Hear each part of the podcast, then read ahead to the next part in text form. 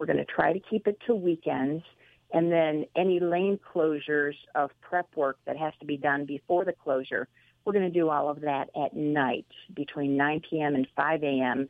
You may find roadways down to just one lane as we work where they all start maybe sawing concrete, that type of thing, so that on the weekend they can really start uh, pulling things out, replacing it. We're going to be doing maintenance. We're going to do some uh, flood mitigation, cleaning out culverts, drainage areas, do a lot of asphalt joint repairs, which um, anybody who drives 696 in Oakland County, I'm sure you have seen them.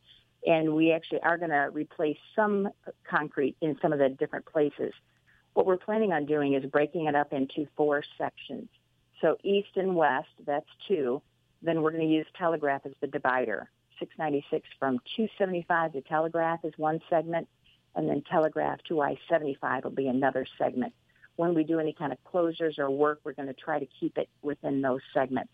I know it's a little confusing, but uh, that's why the work in Oakland County is actually going to be a little more difficult for drivers to figure out what's going on. Okay, so bottom line in Oakland County, it's going to be done mainly uh, at nights and on weekends. Right, with complete closures on weekends, and that's the part that'll really catch a lot of drivers by surprise. Having one lane open after 9 p.m., there'll be some backups, but for the most part, a lot of the volume has ebbed, so that won't be quite so bad. But the weekend closures are really going to affect people it's pretty much going to be the whole summer except for the holidays and um, a couple of big events like the Dream Cruise. We won't close anything through that during that time period near I-75. How will people be able to get around that? Um, we are going to have detours posted when we do freeway closures. For example, let's say you're coming off a 96 onto 275 or 275 to East 696. What we'll do is we're going to send you uh, instead east on M5, where that becomes kind of like Grand River a little bit. We'll take you down to 8 Mile, and then we'll take you over to Telegraph. Then you'll be able to go back north to get back onto 696. That's just an example. Then if you're going westbound, for example, we'll take you down to 75, maybe to the Davison, over to 96, and then back to 75. So if people realize, because we're talking freeway volumes of traffic, even on the weekends, we still have a great uh, number of drivers out there. We need to keep you freeway to freeway. So we use our MDOT roads, which are the I, M, and US roads.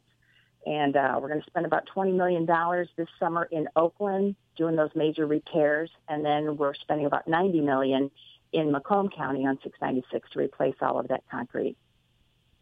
How long will all this take? When do you expect to be finished?